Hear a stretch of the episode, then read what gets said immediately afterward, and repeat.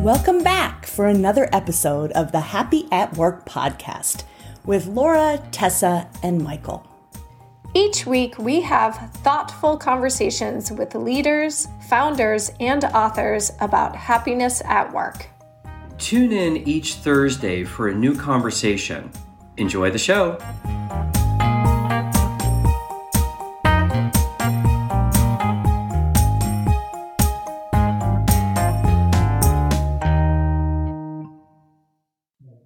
I'd like to welcome Michael Zani, the CEO of Predictive Index, on the show. Michael, welcome. Thank you ha- for having me, Michael. Laura, looking forward to this. Zap right into it. Can you tell us a little bit about your career journey and how that led you to Predictive Index and your latest book? I was a ne'er do well sailor. Uh, that I I grew up racing sailboats competitively. Uh, made a living as a professional sailor, and then it wound up as a coach for the 1996 Olympics uh, for the sport of sailing. And I, I didn't realize it at the time, but I started going on the sort of people journey back then, you know, trying to get high end athletes and performance out of out of sailboats where you have fixed crews and getting the most out of your people. I, I stayed in the marine industry for a few years, fell in love with business, and, and realized I needed to get some better training. That the, the, the sailing industry is is not necessarily where the world's best business minds go to apply their trade. You know, ended up going to business school and ran into a business model called a search fund, where you buy used companies with other people's money. You put yourself in charge and you turn these companies around, sell them, do it again. And I've done that four times. Um, the predictive index is my is my latest company and i was a client for 10 years before we bought it so it's that like the old victor kiam i like the product so much we bought the company um, but i really have a passion for people talent related um, you know missions and uh, the predictive index uh, is by far my my dream job. You want to tell us a little bit about predictive index and also then how the your book that you wrote is related to it. I'd, I'd love to. So the, the predictive index is a company founded in 1955.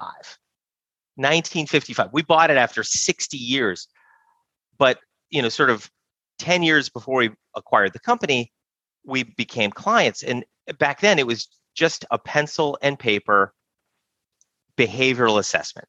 Um, it is, you know, people have probably taken the Myers Briggs or the DISC, so they have some familiarity with behavioral type assessments. This one was very simple, very short, totally tuned for business um, and business outcomes. And it was just stuck in pencil and paper land. My business partner, Daniel, and I were like, man, if we could buy this company and turn it into a software platform, there's so much more that it could do for for people. And but we, we were fans. We tried to buy the company in 09 and almost got there didn't.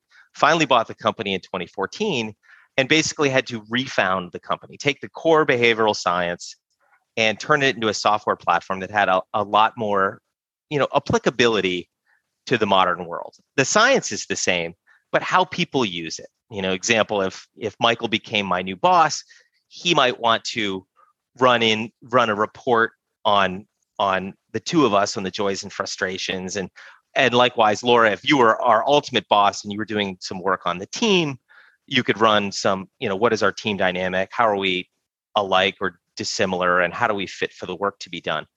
All can be done through algorithm. You know is it that the founding family didn't really fathom that when you know after 60 years of pencil and paper. But you know we sort of started reinventing this sort of construct of talent optimization which actually you know got me to write the book the science of dream teams. I took a lot of our data science took a lot of our our tools a lot of our case studies. We've got 10,000 clients to you know build you know little science case studies as well as vignettes about how you hire people, how you create cultures, how you assemble high performing teams, and the joys and frustrations of that. Well, two questions. Uh, there's so many high quality assessments out there, and I'm curious what you what do you think is the unique value proposition or what what makes predictive index different than the Myers-Briggs and the DISC that you'd mentioned? What's it, what's interesting is my, my wife got me into psychometrics. She's a Myers-Briggs master practitioner. And so we're a dual psychometric household, which is going to probably make our kids clinically uh, insane uh, for them. But I, I, I believe in psychometric tools. You know, if you're if you're married to one and you're using it responsibly, keep using it. You know, I, I, I feel that fundamentally. It's it's good to have that that data you know our particular take on it is is not that our science is necessarily better or worse than anyone anyone else's. It's really what we do with the data afterward to make it really applicable to businesses so that they can use this data to to actually take action. You know it's not that just i read this report on me and put it in the circular file uh, or possibly gave it to a coworker spouse friend to, to learn about but it's just what you do with the data. I think with with respect to our you know methodology, it's incredibly short. It's a lightweight, you get really rich data, which means you can use it from CEO, you know, to sandwich artist, you know, mm-hmm. and everything in between. So you can actually create a data model across your whole company. There are some tools that take 90 minutes, and you have higher fidelity if you take 90 minutes. But that they're only going to use it for the C-suite or VP and above. They're not going to build a data model for the entire company so that all all people, all elements, all nooks and cor- crannies of a company can can really benefit from that that data and results. Well, what surprised me is, is I took the assessment before the show so I could do some some background research and I, I was shocked. I thought, oh, it's only two questions six minutes. How good can it be? And it nailed me. It's like you're the maverick and i'm like yeah yeah i like that i like that label and then it described me it was like my horoscope uh, it it talked about my blind spots and i was like yeah yeah that's true too. But what i really loved is is how it said i should be managed. And i was like yes give me autonomy keep your door open if i need help and we're good to go. What is it doing with just two questions? Like how can it be so accurate with really i think so little data that i'm inputting in? Well, so it, it it's it's it's actually I think a lot of the credit is for our test methodology. This is a stimulus response tool. So we asked you a question and flashed you 86 adjectives. And you probably only gave us credit for the things that you checked, but we used the things that you didn't check as well. So we had 86 data points. Then we asked you a second question and you had 86 data points. And we used the ratio of that in order to determine your behavioral drives and factors.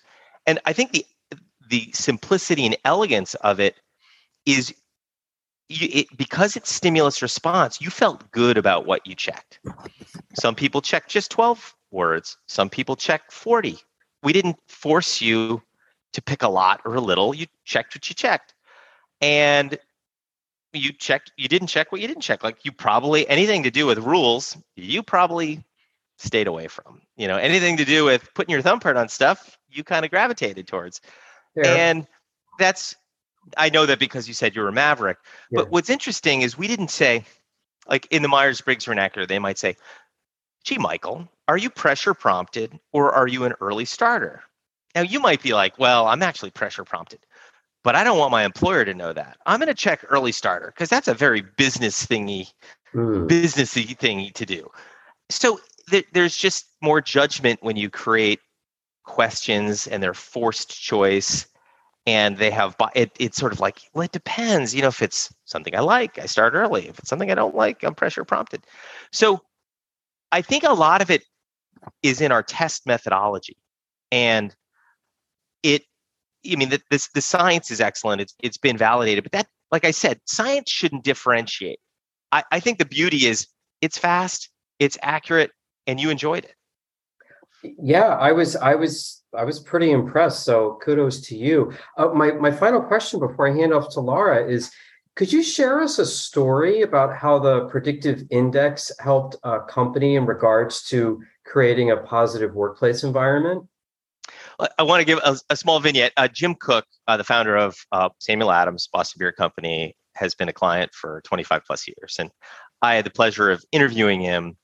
And um, he, he, actually gave uh, his second wife, current wife, the uh, the behavioral assessment before their second date. So the first date went well enough. They gave, you know, the, the behavioral assessment, and um, she actually sits on his board.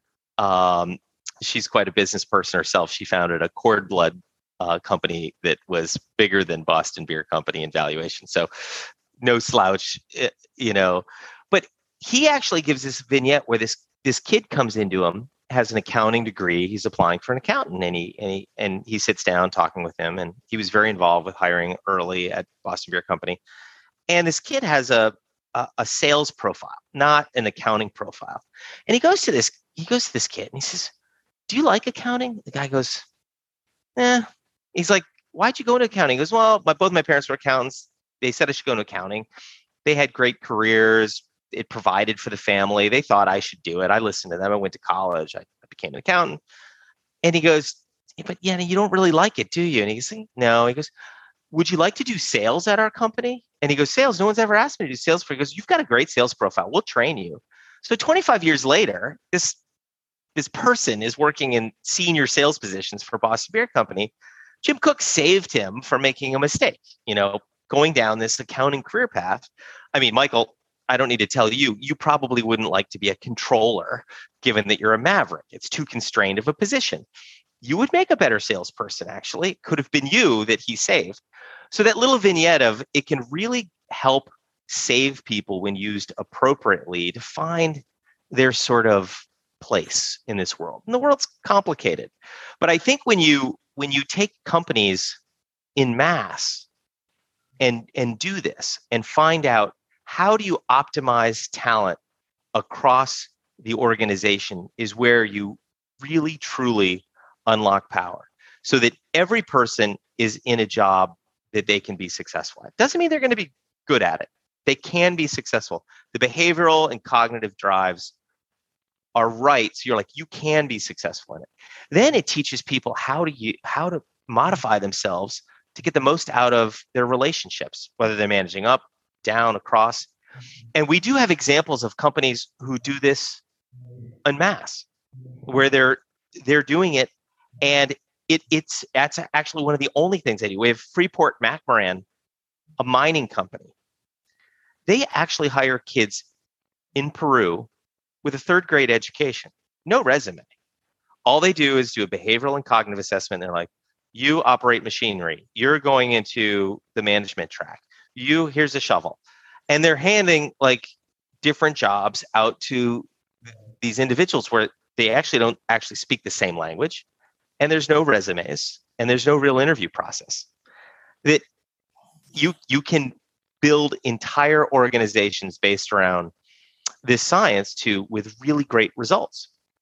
One of my one of my favorite stories about this is there is a company in shanghai which is running a private naval academy they're putting sailors on boats, training them for four years, and they put them into different tracks engineering track, uh, mm-hmm. navigation track, uh, simple seaman track, captain track. And they're taking these kids out of farms in China and teaching them how to be merchant mariners mm. because the Chinese merchant mariners are basically taking over all, all boats because the cost of labor. And he's created a naval academy with ultimate performance. And he can't he can, he's a former maersk employee one of the largest shipping companies in the world. They also use the predictive index. And he just goes i just took maersk's model and applied it to to the chinese workforce wow. That is so interesting. So that's that was my next question is so what are those conditions? I guess what kinds of companies do you work with?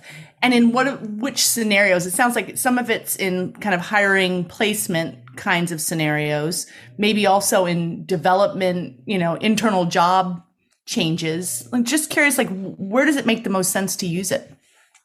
Laura thank you for asking. Our, our number one use case is hiring and hire hire for fit except that is actually i think the while it's the most obvious roi for people preventing bad hires the companies that are really unlocking potential use it heavily on the post hire side. Mm-hmm. They use it on the person to person interaction. They use it on the on the team dynamics and on on career pathing within organizations. And and today it's a fantastic tool that people are having a hard time hiring. No surprise. Uh, people are trying to retain. Also, no surprise. So you have these internal marketplaces. Say, Laura, you get your first job and you're like, I like the company. The job was okay. Right. And what you're trying to do is say, well, Laura was a great talent. Let's let's find out what would Laura be good at in our organization. And we or the company invests in you. And all of that credit, when you invest in someone, when you care about their career, when you help them be successful in their next roles, all of that good stuff accrues to the to that company and that relationship. Right. You're less likely to churn you probably don't have to pay quite as competitively before someone i mean you have, you have to be in the ballpark because money is an important piece of retention but it's all that other good stuff and you're enabling people when people feel like they can be successful in their job when when people feel like they know how to communicate with their peers their boss they're happier they're more productive and they go home with more energy. So that you you you know let's face it work is important but the real reason we work is for when we go home to have all that good stuff to be a, a better spouse a better sibling a better parent more patient when you're homeschooling. All that happens because you you're getting really good you know engagement and joy at work because mm-hmm. people can be successful.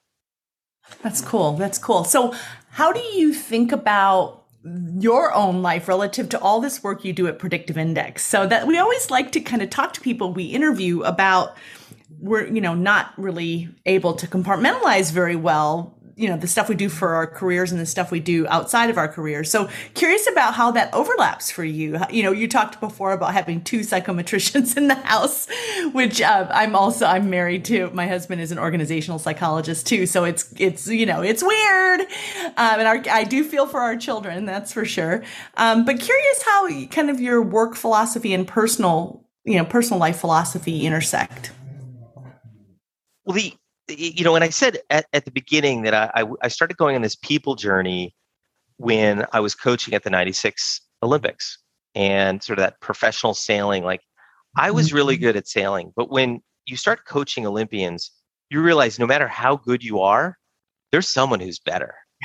And you're managing people who are better than you as a coach and you're trying you're trying to get the most out of them and it, it, it harkens back to to, to business when when Daniel, my business partner, and I bought our first company. We were pretty much bet. We just got out of Harvard MBA. We were high energy, high powered. We could probably do most jobs better than most of our employees. Now, it wasn't a high, super high caliber employee base when we bought that company. I can say unequivocally now that every single person who reports into me and all of their direct reports do their jobs way better than I could. So I'm I'm fully in my coach mode where I'm mm-hmm. trying to get these people to be their best. And I can't step in and say, "Let me show you how to do it." They're they're already better than me. So it's it's like my passion for sailing, always that sort of teaching coach mentality has become just so important with business because I'm just trying to get unlock these super talented people. They work for I have the joy of them working for me. And it it it bring one it brings me happiness you know i'm going to that point in my career where the the mentoring teaching coaching piece is just so energizing. But it, it it's it's also the act that if you can get 5 10 20% more out of someone and send them home happier and create this friendship this bond where you're like you help me with my career. You care about me. That is just that's gold completely i love it this this is great stuff. I, I'm a sailor as well, and uh, it's super impressive that you were uh, the coach for the '96 Olympic sailing team. And I'm curious how that experience is allowing you to coach high performing teams. So I know that your your last answer was tapping into that, but are there things that you do specifically? This is so interesting. Like, how do you coach someone who's better than you in the thing that you're coaching them at? Like, how do you, what do you do? Well, this, this was, um, so like a, a good teacher teaches a subject one way well. A great teacher can modify themselves in order to connect to more or ideally all of the students. So this construct, I had this one athlete, one of the most gifted sailors I've ever met, just savant, intense. Um, one of our best coaches, uh, 20 years my senior, incredible knowledge, like one of the best eyes for sail shape and tuning that I've ever seen. He and this woman, when they talked, he spoke in analogies and she was very direct and literal. And they talked and it was like it was like an atomic, you know, reaction. It did not go well. So she's like, never let, I won't use their names, never let him ever speak to me again. That was, I was like her personal coach at the time. And I was like, huh, one of the best people on the Olympic sailing team never let me speak to him again. So I would go talk to him, get all of his knowledge, translate it into a language that she was willing and able to hear. I was like literally a foreign language translator.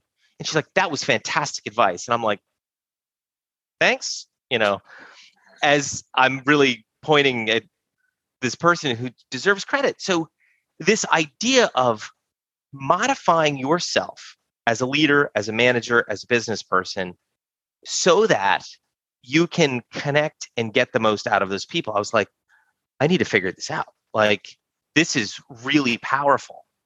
That was one vignette. The second is if you are on professional sailing is is not a great professional sport. I probably don't need it. Most people have like, I've never even heard of professional sailing. I was paid by wealthy people to be the hired rock star to to to enable them to win on any given weekend. And hmm. you jump onto this boat with 12 people. Some of them are close friends of the owner, usually a rich male, and or their relations some one or two might be other professional sailors but you jump on board and i would always ask are we is the mandate to win this weekend or are we training and learning for a, a bigger better event somewhere down the track? And tragically most of these characters like we win now all costs. You're like yeah i figured. That's how it normally is. So you sit here you're in the same boat. Now that's not just a parable. Like you're literally in the same boat. You can't get rid of anybody and you would find people who would second guess management effectively. Mm. And when you're on a 12 person boat, you're, you're close enough that you can hear. And sailing's like baseball, where you don't win 100% of the time. You're battling the wind and the waves and the vagaries. You, you try and win, I don't know, 60% of the time, make the right call. So when someone would get in your ear about, like, oh, we made two really bad calls, and they would start getting negative and and putting these seeds of doubt you're like who is that person on this boat like who keeps che- second guessing what we're doing? We need to be leaning in to this not like oh here we go again. And they're like oh that's the owner's nephew. And you're like okay. So you'd realize you're in the same boat the cultural dynamic of every person really matters and there are some untouchables. Kind of sounds like business. You know like owner's nephew and trying to work around those dynamics was really powerful. There were things that I learned in that crucible crucible of of of that 12 person high performance team on the same boat that you can apply to business. Now, I take a much more aggressive stance as a leader now. It's like I don't tolerate, you know, the, the owner's nephew. You know, you're like, you got a bad attitude like that. I'm sorry. There are no sacred cows with respect to culture, you must go. I love the sailing stories. And I can just tell Michael's going, oh my gosh, I've been there, right? Michael. um, this has been so great, Mike. Thank you so much for all of these ideas. And it's been really cool to learn more about Predictive Index in your book. I wonder if there's any words of wisdom or final kind of thoughts you want to leave us with as we wrap up. I, I just would encourage everyone, you know, we the business context for this, you know, happiness at work that I think we have such a responsibility to truly enable people to be their happiest at work because we make the world a better place when we make people happy at work. Like I said, they go home, to, to be better neighbors. And, and we need that today. We need community. And, and it starts with if people can find joy and happiness at work and purpose, that we do our part to make the world a better place. That's awesome. That's a great way to end. Thank you so much for your time. Laura, Michael, it's been really a treat. You are true professionals in this space, and uh, I, I, I so look forward to staying connected with you. Us too. Us too. Thank you so much. So much fun. Thank you for your time today. We hope you've enjoyed this episode. If you'd like to hear future episodes, be sure to subscribe to the Happy at Work podcast and leave us a review with your thoughts. Are you interested in speaking on a future episode or want to collaborate with us? Let us know. You can send us an email at admin at happyatworkpodcast.com. And lastly, follow us on LinkedIn or Twitter for even more happiness. See you soon.